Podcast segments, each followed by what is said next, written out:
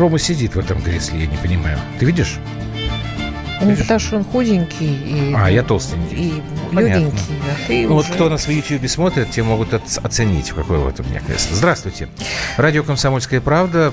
Как вы поняли, программа «Простыми словами». Андрей Юлия Норкина в студии. Здравствуй, Москва, здравствуй, Россия, и здравствуй вообще весь мир. Да, сейчас будут тебе писать со всего мира. нас, и не слушающих. И не слышащих.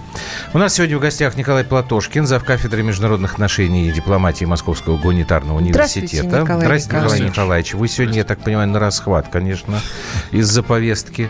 Вот. Почему-то я не знаю, почему э, Николай Николаевич часто представляет как бывшего советского дипломата в США, но он же не только в США был-то. Но сегодня не, как... то- и не только советские, не только бывшие, потому Да. что дипломатические ранги сохраняются. Бывших не бывает. Давайте начинать. Простыми словами. Николай Николаевич, ну, собственно, мне бы хотелось продолжить то, что мы с вами сегодня уже обсуждали в э, эфире НТВ. Просто понятно, что не все это слышали. Мне, честно говоря, не очень интересно, почему американцы э, не дали въездные визы, не оформили э, нашим дипломатам, представителям парламента. В результате наша делегация не смогла в полном составе поехать на Генассамблею. Но вот что мне интересно. Организация Объединенных Наций – это не американское министерство, не какое-то там ведомство. Это большая международная организация, которая, да, проводит свои генеральные ассамблеи на территории Соединенных Штатов. Получается такая штука, что Соединенные Штаты сами решают, кого можно пускать, кого нельзя пускать. И тогда у меня первый вопрос, который, вернее, он один, я его буду задавать много-много раз. А нужно ли вообще тогда к ООН относиться серьезно, если ты туда даже поехать не можешь? Ну, я тоже знаю, Андрей Владимирович, вашу точку зрения, что это, в общем, такая, как бы, я так интерпретирую, ложовая организация, что, может, там на нее надо плюнуть и Это прочее. программа простыми словами, поэтому абсолютно точно.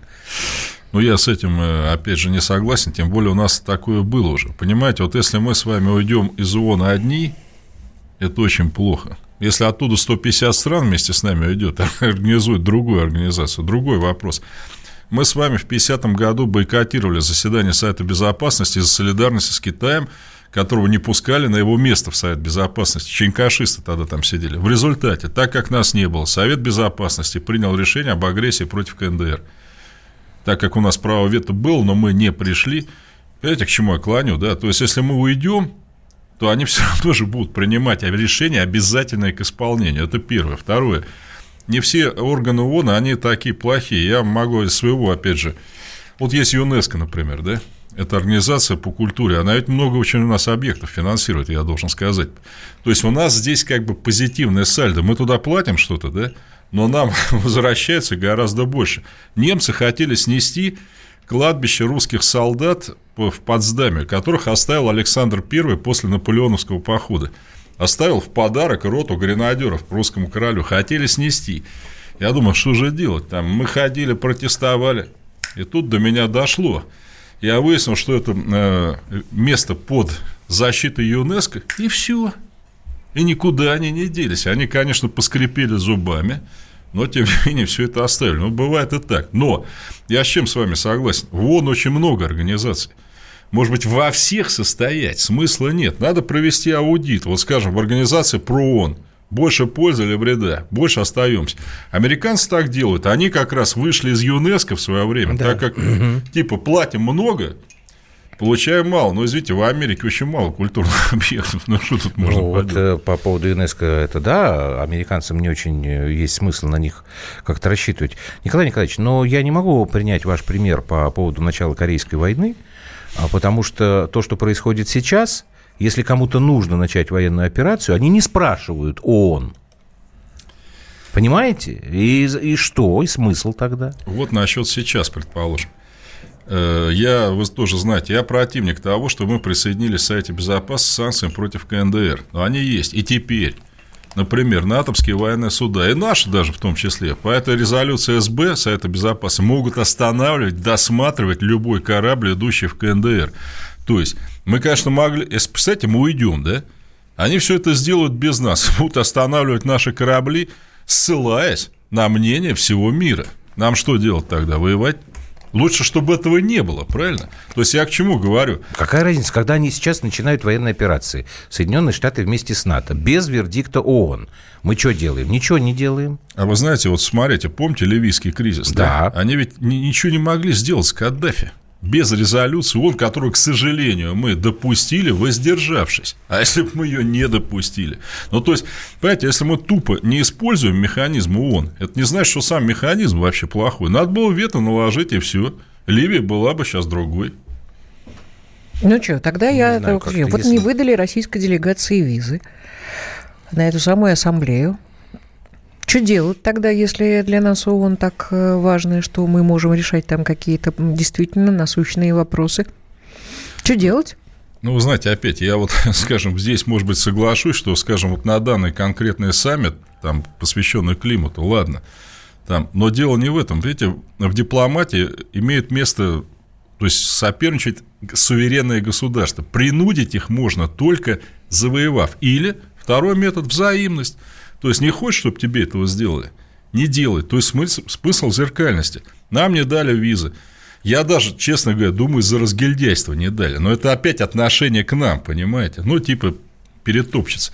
Значит, не надо было туда ехать вообще раз. И тоже не дать визы, ну, я там, не знаю, 10 каким-то американским там... э, Это не решает проблему. Вот вы сказали, если бы не одни мы, а 150 государств ушли бы оттуда. У нас с вами часто бывают э, дискуссии на эту тему, и вы говорите о том, как это было э, относительно недавно еще в нашей истории. В советское время. Там говорим, там друзья, там они не друзья, но у нас действительно был определенный какой-то такой а, пул государств, которые нас поддерживали.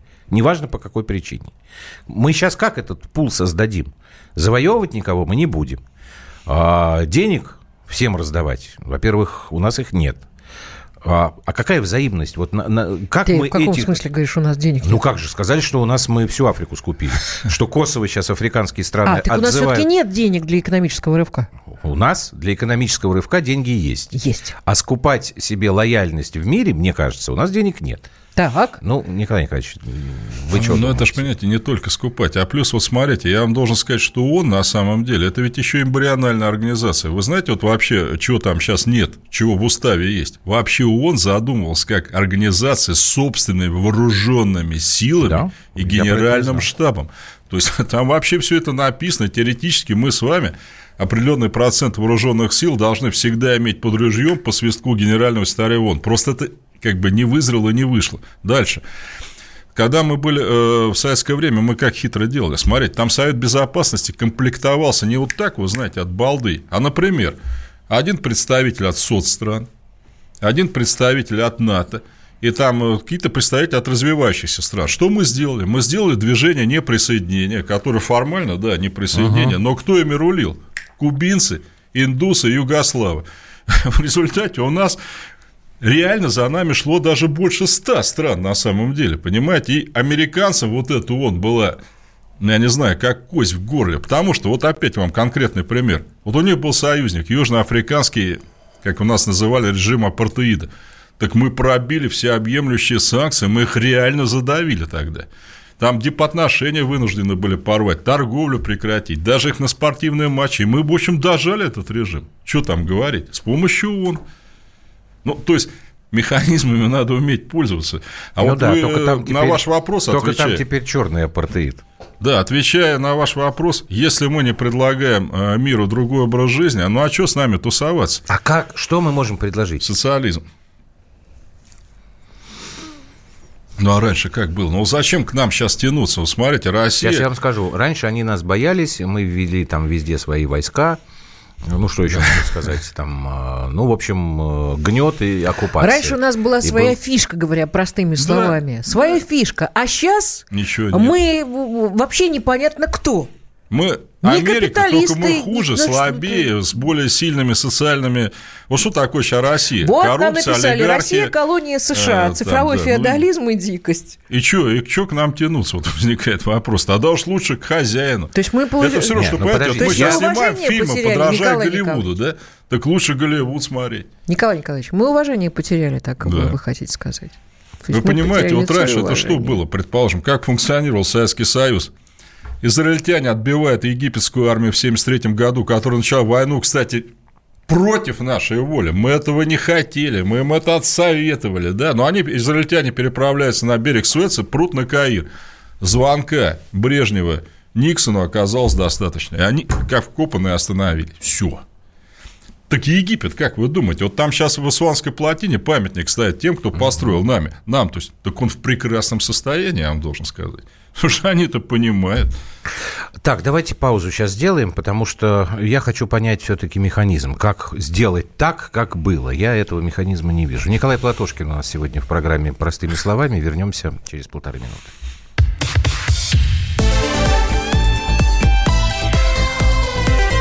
Простыми словами. Можно уйти в большую политику, но большой спорт пойдет вместе с тобой. Чемпион мира в тяжелом весе. Боксер с самыми большими кулаками за всю историю бокса. Действующий депутат Государственной Думы. А теперь еще и ведущий радио «Комсомольская правда». Встречайте, Николай Валуев в авторской программе «Большой спорт». Большая премьера. Среда, 10 вечера.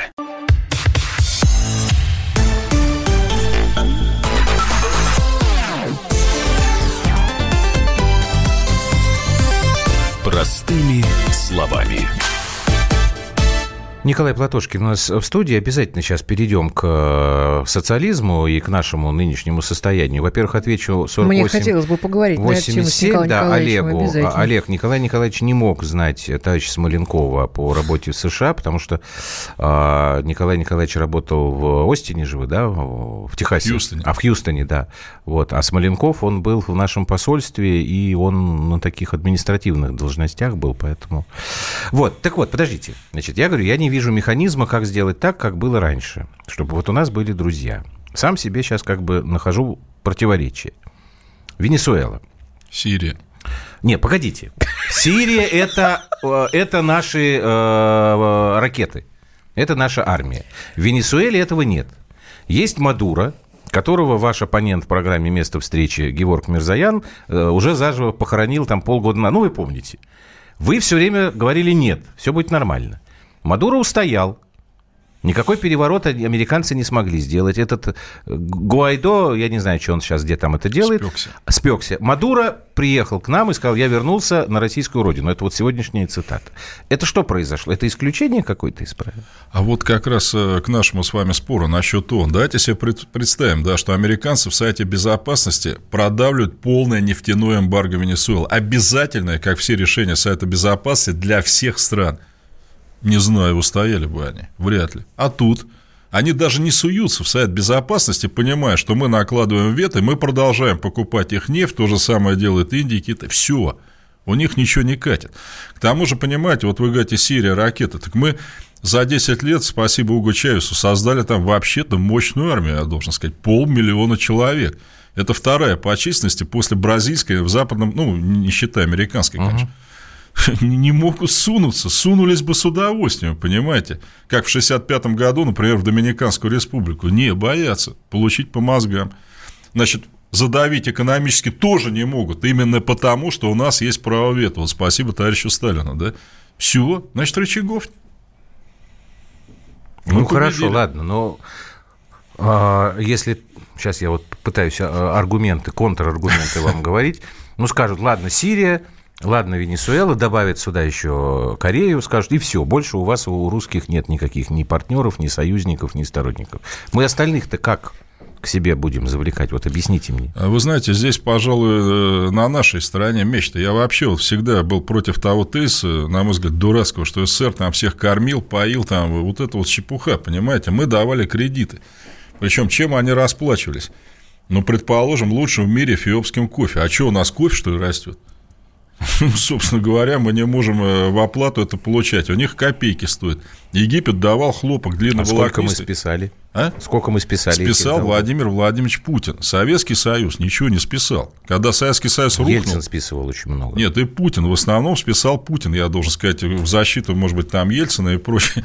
Ельцин... Мир надо... перевернулся. Нет. Платошкин в защиту Ельцина выступает. Ну, знаете, так. я просто участвовал в этих переговорах. Ельцин, надо отдать ему должное, например, не признал коммерческих долгов наших внешнеторговых обмений. Помните, у нас были там авиаимпорт, там.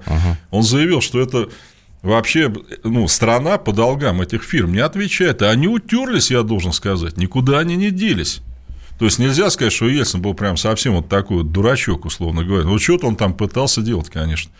Поэтому мы, нам были должны больше, чем мы были должны. И вот в чем вина Путина, на мой взгляд, или того же Ельцина. Надо было взаимозачет провести. Вот почему мы, вступив, кстати, в большую восьмерку, и вот здесь я с вами согласен, в рамках программы ООН по борьбе с бедностью списали нахрен все долги странам, а эти ничего не сделали по большой восьмерке. Они пожелали нам массу, так сказать, приятных впечатлений в этой связи, извинились за рабство, которое там полполовину негров вывезли в свое... И все.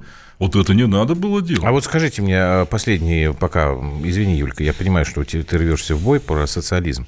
А вот Трамп правильно сейчас выдвинул ультиматум а, Европе, вот как теперь понятно, он там в кулуарах, он сказал, что а мы не будем вообще больше Украине деньги давать, пусть Европа это делает, потому что Украина это задворки Европы. Вот нам с него надо брать пример? Да, конечно. То есть э, Трамп, он э, четко вычленяет свои внешнеполитические цели. И к их приоритетам Украина, она не принадлежит. Ну, не потому еще, что он нас там как-то любит, что он там российский шпион. Просто он не считает, что это ему надо. Вот он все ставит вопрос. Вот нам, американцам, нафига Украина, предположим. Зачем она нам? Нет, если она ничего не стоит, и русским головную боль доставит, ну, может быть. Но если она как бы чемодан без ручки, да может быть, с русскими лучше закрешиться, они по Ирану помогут, по КНДР, но что нам это Украина? Если нам Иран важнее, или КНДР, ага. ну и идет эта Украина лесом тогда и все. Все просто, реальная политика, как у нас называют. Ведь, понимаете, Рузвельт сдал нам Польшу в 1945 году, хотя сидело правительство мигрантское в, э, в Лондоне и прочее. Ну, потому что мы ему были нужнее там в других вещах. То, что Украина стала пешкой, это их проблема. Они, значит, историю не знают. Они, я вам даже больше могу сказать, первая страна, которая в 1945 году поддержала договор между Советским Союзом и Чехословакией о присоединении Закарпатья, последней части Украины, ноябрь 1945 были США. Причем, знаете, они выразили дикое удивление, что СССР взял себе на горб абсолютно отсталую местность, где вообще не было ни одного завода, ничего. Они, правда, сильно удивлялись. Ну, ладно. А Давай что вот можно после социализм. Платошкина сказать? Понимаешь, вот совершенно нечего сказать. Ладненько, я тут вместе с нашими радиослушателями возвращаюсь к социализму. Сейчас тут а, пишут, как сделать так, как было просто, решить сделать так, как было. Не, это не, Есть решительные люди, объясняльщики есть, а решительные – а я, честно говоря, даже Настоящих не... буйных мало. Ну, да. естественно. Так э, вы объясните, вообще есть простой способ вернуть социализм? А социализм и был не, разный. И жил ли он себя? Понимаете, вот скажем, а почему, э, собственно, 20-е годы СССР? Да это вообще была страна модерновая, я думаю, вот вы говорите, не котируется. Да у нас был лучший театр тогда. Вообще лучший кинематограф. Эйзенштейн считался своим броненосцем просто, я не знаю, там, он до сих пор считается. лидером всего. У нас был частный бизнес тогда, да, мелкая, средняя торговля, все остальное. А почему нет? Но ну, Командные высоты свернули, были у государства. Да. Мы, кстати, в, уж, в ужасном состоянии, будучи в 2021 году, мы быстрее, чем Великобритания и Франция, восстановили довоенный уровень еще тогда, да, вот после первыми. Так, ну а что? Почему?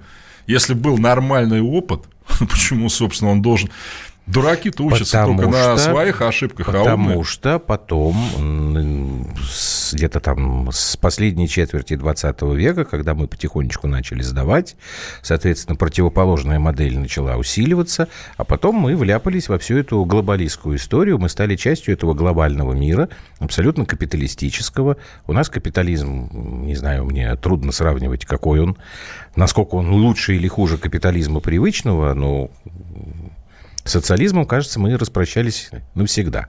Ну, мне кажется, что Николай ну, Николаевич никогда, не никогда, согласен. не говори никогда. Тем более, если Маркс прав в том, что история развивается по спирали, а человек он был явно не глупый, там, мягко говоря. Мы все равно к этому придем. Не люблю Маркса. Вы понимаете, Энгельс сейчас... был умней.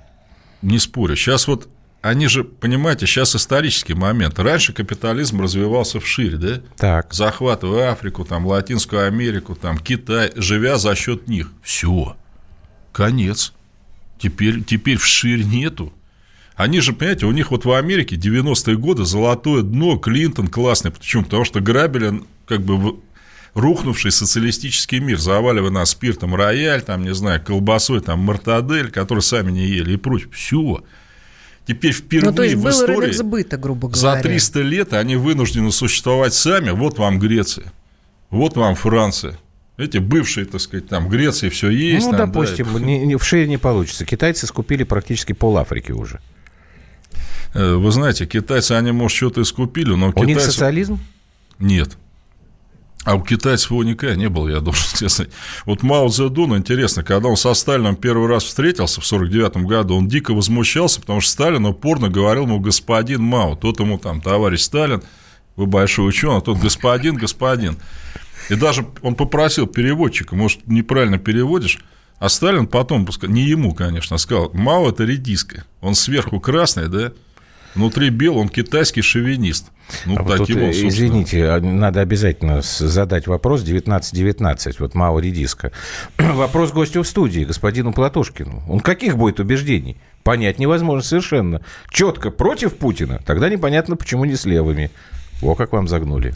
А кто такие левые, это интересно? Mm. Это вот, э, так сказать, тоже здешний гость Шевченко, который отказался в Хабаровске, что ли, баллотироваться. Он левый, что ли? Ну, я не знаю. 19-19, ну, поясните. А, кто это, а да? Руслан его зовут. Левый это кто? С кем, по-вашему, должен быть Николай Платошкин? А вы против Путина? Вы знаете, я против э, той экономической политики, которую он проводит. Вот, скажем, если вы Крым возьмете, я за. Если поддержку Венесуэлы, которую вы упомянули, да, да я тоже за. А вот финансирование... Путина, Сейчас как... финансирование армии э, Абхазии. Да, я за, за финансирование. Единственное, конечно, ну, был бы я, я бы вообще Абхазию включил, но чтобы нам просто это дешевле обходилось, да, или Южную Осетию, они сами этого давно хотят. Но с, с оглядкой на Запад там мы этого не делаем. Ну, лучше, чем, скажем, Абхазия была в составе Грузии, на мой взгляд. То есть, если, скажем, у нас большое внимание уделяется сейчас межконтинентальным ракетам нового поколения, я абсолютно 100% за. Экономическая политика Путина, я 100% против. Давайте тогда объясните, почему, сейчас паузу сделаем на новости, чтобы не прерываться. А задача ты как ты выглядишь, Юлия Геннадьевна, сегодня? Что-то все затихло. Да, мне уже тут э, пишут, Артем спрашивает, что я... Юля, ты молчишь. Она слушает, слушает, потому что Платошкин должен быть с нами. И Денис со мной тоже на «ты». Так, я как-то, у меня много друзей каких-то. Подозрительно это все. Ну, так, давайте прервемся на новости, потом Николай Николаевич объяснит.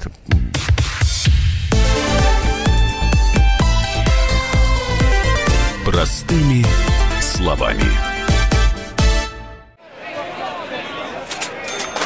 Банковский сектор. Частные инвестиции. Потребительская корзина. Личные деньги. Вопросы, интересующие каждого. У нас есть ответы. Михаил Делягин и Никита Кричевский. В эфире радио «Комсомольская правда». Час экономики. По будням в 5 вечера.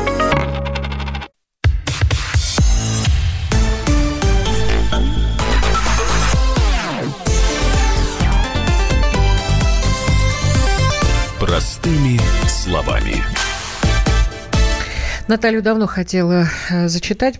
Часто очень присылает нам наша радиослушательница вопросы. Не всегда удается их читать, но сейчас Николай Николаевич вот просто не могу. Что пишет Наталья? Из заявлений Путина следует, что социализм нам не положено. Проигнорированные права народа на государство, ископаемые в угоду Незаконно созданной, Незаконно созданной олигархической организации РСПП. РСПП. Нам навязывается феодально-рабовладельческий строй. Будете ли вы заявлять о пересмотре итогов незаконной приватизации госсобственности и проведении расследований по незаконно захваченной власти в 90-х различными заинтересованными группами спекулянтов, теневиков и прочее? Или и дальше только говорить впустую? Мне интересно, она говорит, будете ли вы заявлять или дальше, или дальше говорить. говорить? Или будете да? говорить, и все ну, это будет Во-первых, от, отличие от гражданки Натальи, отчество не знаю, я не заявлял, я боролся вот эти все три месяца за это, понимаете, вот встречаясь с людьми там каждый день, а иногда там и по нескольку раз. Вот заявителей полно, болтунов хватает, вот среди левых сил, с кем меня там предлагают объединиться, вот как до борьбы доходит дело – Понимаете, до срыва незаконного сбора подписей. Так подождите, да. вы, вот, вы с КПРФ были все-таки или нет? Объясните, вот эти левые, потому что вы второй раз... Вы знаете, вот КПРФ, они ремарку. действительно левые. Я, естественно, понимаю, что в руководстве партии есть разные люди, мягко говоря. Это Но. все, кроме меня, понимают. Но вот я видел местных коммунистов в Хабаровске. Во-первых, они там все моложе меня, у них поменялось руководство. Абсолютно деловые, толковые люди. И главное, знаете, вот нет перекоса. Вот там были либо доктринеры вот такие вот, такими лицами, да, там, идите отсюда, либо такие вот бизнесменчики, да, которым, в общем, все равно там в какой партии. Нет. Это вот именно новое поколение, которое, я не знаю, может и счет фактуры тебе оформить в 5 минут. И не продается при этом. То есть в регионах-то полно нормальных людей, абсолютно. Понимаете, тьма. Просто очень-очень толковых. И когда мне говорят, да кто там, если не Кудрин или... Да, мне смешно, честно говоря, это слушать просто. Понимаете, полно людей, абсолютно. Им не дают просто да, доступа к власти, потому что они честные. Вот и все. Вся схема в том же Хабаровске здесь базируется на тотальной коррупции. Вся. Понимаете, ее можно разрулить при наличии политической воли за пару месяцев. Это не значит, что сразу настанет социализм. Но у нас же, понимаете, вот э, тетенька Наталья говорит, приватизация. Да у нас Газпром государственный. Роснефть государственная. Там и РЖД тоже государственная. Просто работают они не на государство и не на народ, а работают, да, на 20-30 человек. Это можно поменять даже законов, не каким, меняя. Каким ну, образом? Погодите. Ну, каким образом? Ну, расскажите взять мне. Власть. Судебную систему менять? Взять власть. Взять, возьмете этого... власть, вот смотрите, что дальше? Погодите. Возьмете власть, дальше что? Вот Значит, дальше. Во-первых, как брать власть? Тут вы тоже не забывайте, что... Николай Николаевич никогда не говорит про кровавый Смотрите, террор. Правда, Николай То, как Правда. РЖД работает, мне, например, нравится. Сейчас езжу постоянно, претензий нет никаких. Но если социализм такая замечательная штука, что ж во всем мире тогда вот полностью власти коррумпированы и не да. дают вот этим честным людям, знающим, э, приходить к власти. Где, где еще социализм? Покажите мне пальцем. Андрей Владимирович, ты, вы меня просто удивляете. Конечно, везде коррумпировано. А что нет? Просто смотрите, если есть в стране, ну, кое-какая демократия и свободные так. выборы, им не дают разгуляться, условно говоря. Знаете, мне это один э, человек это четко описал. Вот, скажем, в Америке воруют бюджет чайными ложками, в Европе столовыми, а у нас половниками. Кто-то нам с тобой тогда, помнишь, э, говорил о том, что мы должны переходить от африканской коррупционной модели к... Э, Хотя бы. Да, да, к европейской. Кто это был-то, я не помню. Кто-то из экономистов нам вот это объяснял здесь уже в студии. Хотя бы к европейской. новый социализм частную собственность признает, спрашивает Игорь? Да, признает э, трудовую частную собственность, как это СССР, кстати, признавал абсолютно. В СССР у нас ведь... там личная Кооперативы была. Ну, она были. так называлась, но там запрещалась другое, эксплуатация человека человеком. Вот у меня, я это сто раз рассказывал, был участок, он и сейчас есть. Мы там выращивали там ничего, там редиску и продавали свободно по свободным ценам. И что, милиционер на рынке спрашивал одно, наличие справки о наличии участка. Все. Вот у тебя участок есть, ты сам произвел. Николай Николаевич, ну что значит что хочешь, эксплуатация человека э, ну, человеком? А если у тебя, например, человек работает, если и ты, ты э, платишь. платишь деньги ему, если ты даешь ему э, рабочее место, это, это уже никак, да? Вот, понимаете, Андрей Владимирович РЖД нравится. А что, РЖД возникло в 91 году, что ли?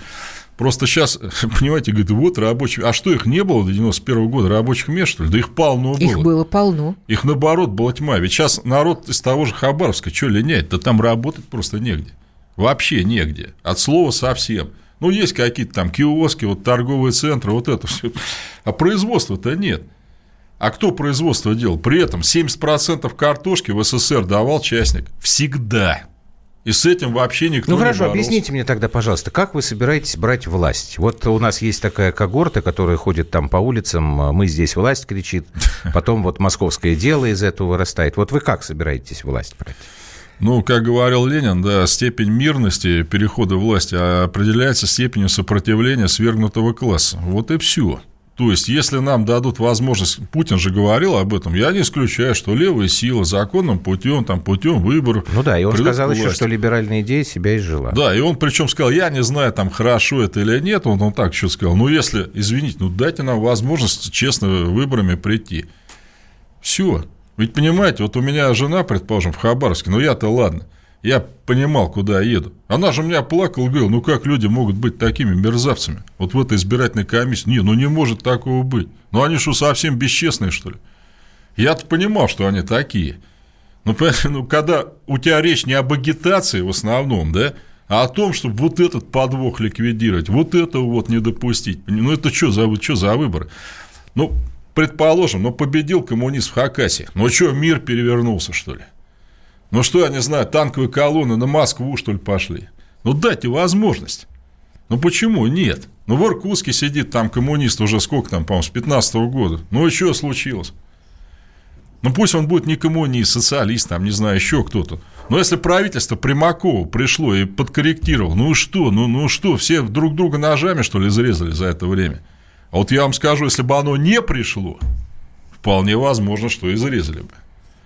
Вот и все. То есть правительство, мешая левым силам нормальным, конструктивным, здоровым прийти к власти, толкает страну. Эти нормальные конструктивные силы, они как-то организованы. Вы сказали, вот там я видел там людей, молодых коммунистов, там достойных, умных, но минуты раньше вы сказали, что разные люди есть в руководстве разные. партии. Так это так они разные есть, но, наверное, в руководстве «Единой России», я так подозреваю, там же не ну, все вот такие, там есть, наверное, нормальные люди. Тут э, консолидация вокруг программ. Вот вы спрашивали, ну почему у нас нет прогрессивного налогообложения? Но оно везде есть.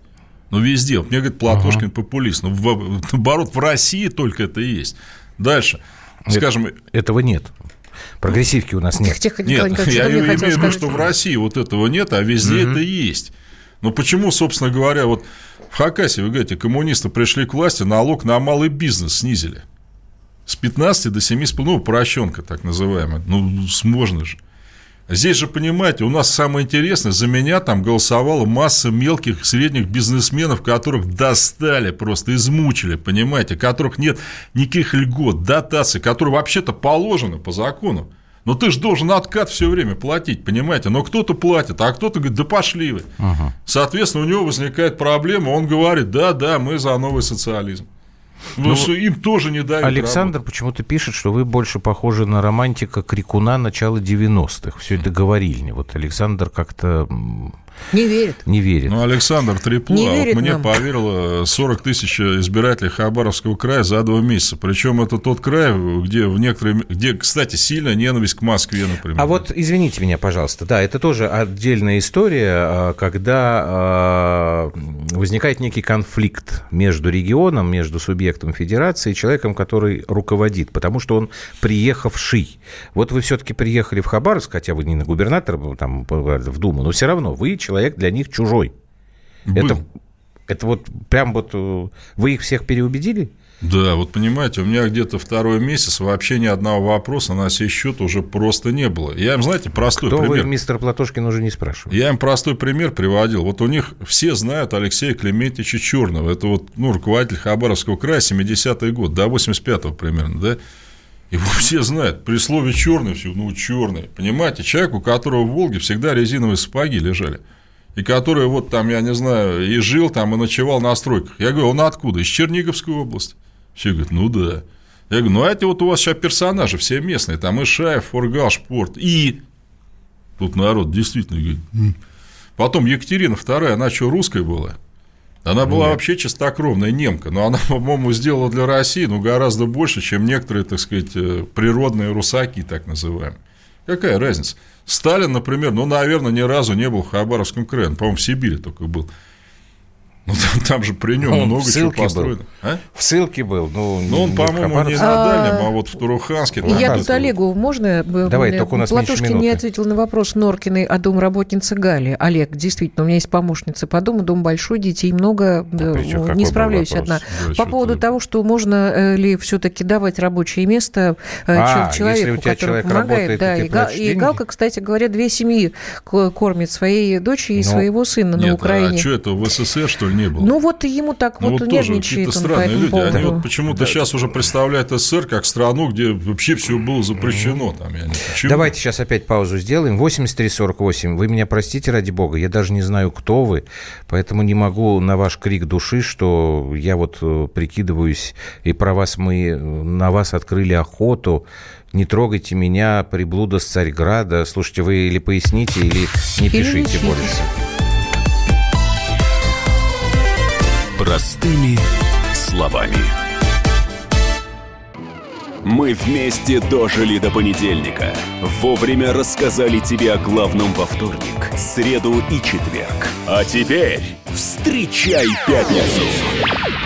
На радио «Комсомольская правда» новая программа. Каждую пятницу в 8.00 Сергей Мардан и Надана Фридриксон. Три часа самого острого эфира. Мардан и Надана. В программе «Опять пятница». Взболтай и можешь смешивать.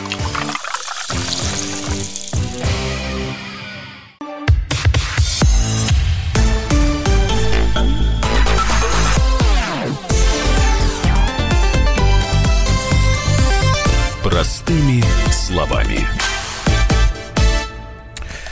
Ой, ты будешь Так, говорить, я буду э, говорить. э, 4225 резонно задает вопрос. Ладно, понятно, а пулемет-то пора откапывать А или это уже подождать? экстремизм, уважаемый 4225. Так что И поэтому вот вопрос, кстати. Николай Николаевич, э, потому что были странные такие немножечко вещи у нас вот в Москве в конце июля, там в августе, когда были вот эти митинги, что вот московское дело, опять же КПРФ, часть они, в общем, поддержали это, хотя прекрасно знали, что митинги эти были не согласованы. Людей вызыв- выводили на улицы, подставляя их. Да и А вообще вот- сомнительная оппозиция на самом Да. деле все это делает. Сомнительные людишки, А вот эта вот история с такими митингами, с подправильными как бы лозунгами, вот вы как к этому относитесь? Ну, я об этом из Хабаровска еще ролики записывал. Я э, понятно, что у меня с Навальным разная программа. Дураку, понятно. Мало того, я должен сказать, что Навальный, вопреки мнению своих сторонников там в Хабаровске, решил меня топить и поддержал ЛДПР. Но я как бы- я, счит, я говорил, что? Что если есть сомнения в подписях, а я могу честно сказать,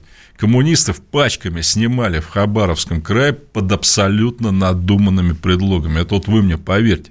Человек приносит подписной лист, и нап- там написано «Город Комсомольск, НА». Там говорят, неправильно названо. Надо было написать на Амуре. Э, 20 подписей недействительно. Ну, это что вообще? И я, я что предлагал? Чтобы вот этого избежать как раз, да, там, Ну. возможного насилия. То есть, сделать пересчет подписей избирательной комиссии кандидата и какие-то, скажем, авторитетные в общественном мнении люди. И все это в прямом эфире. Ведь там же, понимаете, вот Единой России как было. Человек приносит подписи, а ему говорят, так эти же люди, они три года как в Анапе уже живут. Давайте их пригласим. Не, не надо, мы верим. С другой стороны, человеку говорят, вот эта подпись неправильная. Он говорит, отец расписался, мой. Давайте я его приглашу. Не, не надо, подпись неверная. Но это тоже, понимаете, ну, доведут людей уже до Цугундера. Меня там на улице один мужик остановил, говорит, я попытался в Гордуму собрать подпись. Я ни за кого. Проверить. И вот он мне это рассказывал про отца. Что подпись его отца забраковали в подписном листе. Один мужик, знаете, за что сняли? Меня чуть слезы не пробили. У него жена умерла. Но он очень ее любил. И он отказался из паспорта ну, гасить это самый брак, да? Ну, потом говорят, а где данные об имуществе жены? Ну, он свидетельство о смерти, значит. А что вы подпись, то есть штамп в паспорте о браке не погасили? Не регистрируем. Ну, это что такое вообще? Я понимаю, что человек наврал там, я не знаю, что-то не то указал. Вы знаете, что они мне написали? Платошкин приписал себе лишнюю квартиру, чтобы казаться богаче.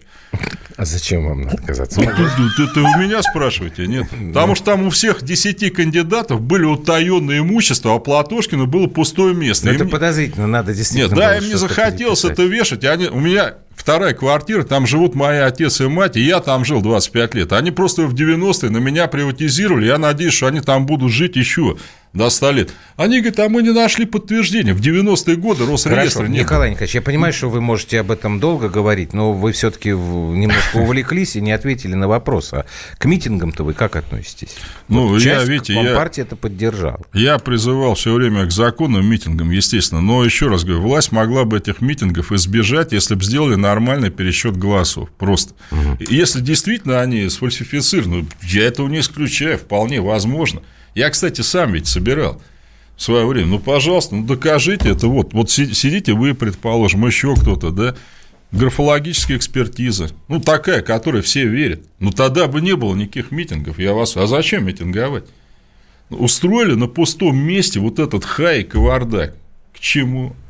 Ну, опять, ну, дайте себе представим, что какие-нибудь там три навальновца, избранные в Мосгорду. Ну и что? Да у нас есть уже эти мундепы в Москве. ну, я о чем и говорю? Ну, которые- ну, что, вся Москва, что ли, рухнула, в конце концов? Ну, Вот пишут нам, пусть ненавидящие москвичей приезжают сюда в Москву и платят за одно место в детском саду от 30 до 60 тысяч в бесплатных собянинских детских домах и так садах. далее. Ой, в детских садах и так далее. А, Пу-пу-пу-пу-пу. Здравствуйте, Юлия, Андрей, Николай. Очень хочется, чтобы у власти в России были такие, как Николай Николаевич. Но Вот этого это никогда не правильный будет. вопрос. Не дадут с уважением Ольга Высоцкая. Ну как, это ты, ты читаешь вот такие, а я говорю, что здесь э, не верят Николаю Николаевичу. Даже всякие слова пишут про него, которые я не могу. Да нет, Хотя нет, Товарищ Почему? Платошкин, Долбозятин тем, что Шевченко сказать. стал предателем Ой, слушайте, патриотических ну взглядов. Игорь Ростов. здесь? Ну, Что? Шевченко предатель э, Патриотических взглядов. Игорь взглядов. из Ну, знаете, я, честно Мне говоря, что-то кажется, это не подозревал, что у него какие-то там патриотисты. Но это, говорит, это вообще его дело, там, чего хочет, пусть и говорит. Просто, знаете, интересно, когда он там отсюда давал интервью, что не надо выбирать Платошкина, потому что он не местный, при этом сам хотел баллотироваться от КПРФ там, в Хабаровском крае, ему денег просто не дали. Ну, это что, нормально, что ли? Вот я еще нашел против Николая Николаевича. Это, собственно, манера вашего э, разговора. Полное впечатление, будто сидишь в прокуренной рыгаловке какого-то затрапезного городка, там сидит и на фене учит жизни этакий доморощенный авторитет с района. Вот как вы с такой характеристикой? Ну, в отличие вот от этого персонажа, я выступал там в Хабаровске, может, не в Рыгаловке, но я думаю, в таких местах, где этот товарищ вообще даже на шахте выступал, э, в депо, подрев Вы этих хотите самых... сказать, что э, этот Николай туда не рискнет зайти? Ну да, я думаю, что он там минуты две-три продержится, и при- причем я, ну, по крайней мере, на все вопросы, ну, как мне кажется, отвечал четко и ясно. Вот не юлил там, не финтил, и 40 тысяч человек, ну, за меня бы, наверное, просто так бы не проголосовал. При том, Николай что телевидения не было, ничего не было там, вот просто есть встречи с людьми. Ну, у нас осталось две минуты. Николай Николаевич, вот вы э, были советским дипломатом в э, Америке. И российским тоже. Скажите мне, пожалуйста, а как произошло такая вот фигня, что Америка все-таки нас сделала, простите за жаргон? Ну, вы знаете, все-таки цыплят по осени считают. В 21 году мы тоже были никто вообще. В 40-м совсем другой страной. Так что я вот э, рук не опускаю. Нет, вы это не опускаете, вы мне объясните, каким образом вот появилась в нашей стране э, когорта э, м- мразей, которые, начиная с Яковлева, с, Алену Талису много чего приписывают, но то, что он реально говорил... перестройки. Да, что надо воспитать среди советской интеллигенции чувство успеха, зацикленности на себе и лишить их главного, что у них есть, бессеребничество. Но они это сделали. Ну, так значит, после Сталина все рухнуло, получается? После Сталина все рухнуло? Нет, я думаю, что это начало рушиться во время Брежнева, да. Понятно, что СССР, он шел к этому, да. Ну, вот еще А вы 60-е, это 60-е годы, вот насколько я а могу... вы с- это чувствовали, когда работали? Да, конечно. Чувствовали. То есть, Чувствовал, то есть гнилья уже было достаточно много. Ну, а что, я буду рассказывать, что все было нормально, что ли, замечательно? Нет, ну да, конечно. но на это у нас и времени не хватит. Ну, как-нибудь будет Так, возможность, и об этом 83-48, поговорить. спасибо вам большое за разъяснение. А, Вы призываете вешать евреев. Это чудесная мысль, но я все-таки обращу внимание, наверное, редакции на ваши... кто вот, призывает да вот, э, тут товарищ просто э, расписался. Вот, это, мягко говоря, тянет на определенные статьи Уголовного кодекса. Вот, то, что мы вас забаним, это уж сто процентов. Так что продолжайте согласен, вариться в своей каше. Николай Платошкин у нас сегодня был в гостях. Программа «Простыми словами». Мы с вами встречаемся, как обычно, в 21 час по будним дням. А сейчас ждите, скоро Гурнов придет. Спасибо.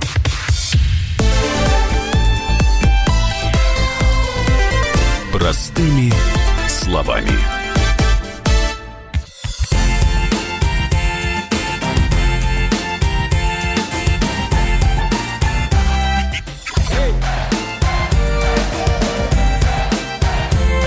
Прекрасная пора. На радио «Комсомольская правда».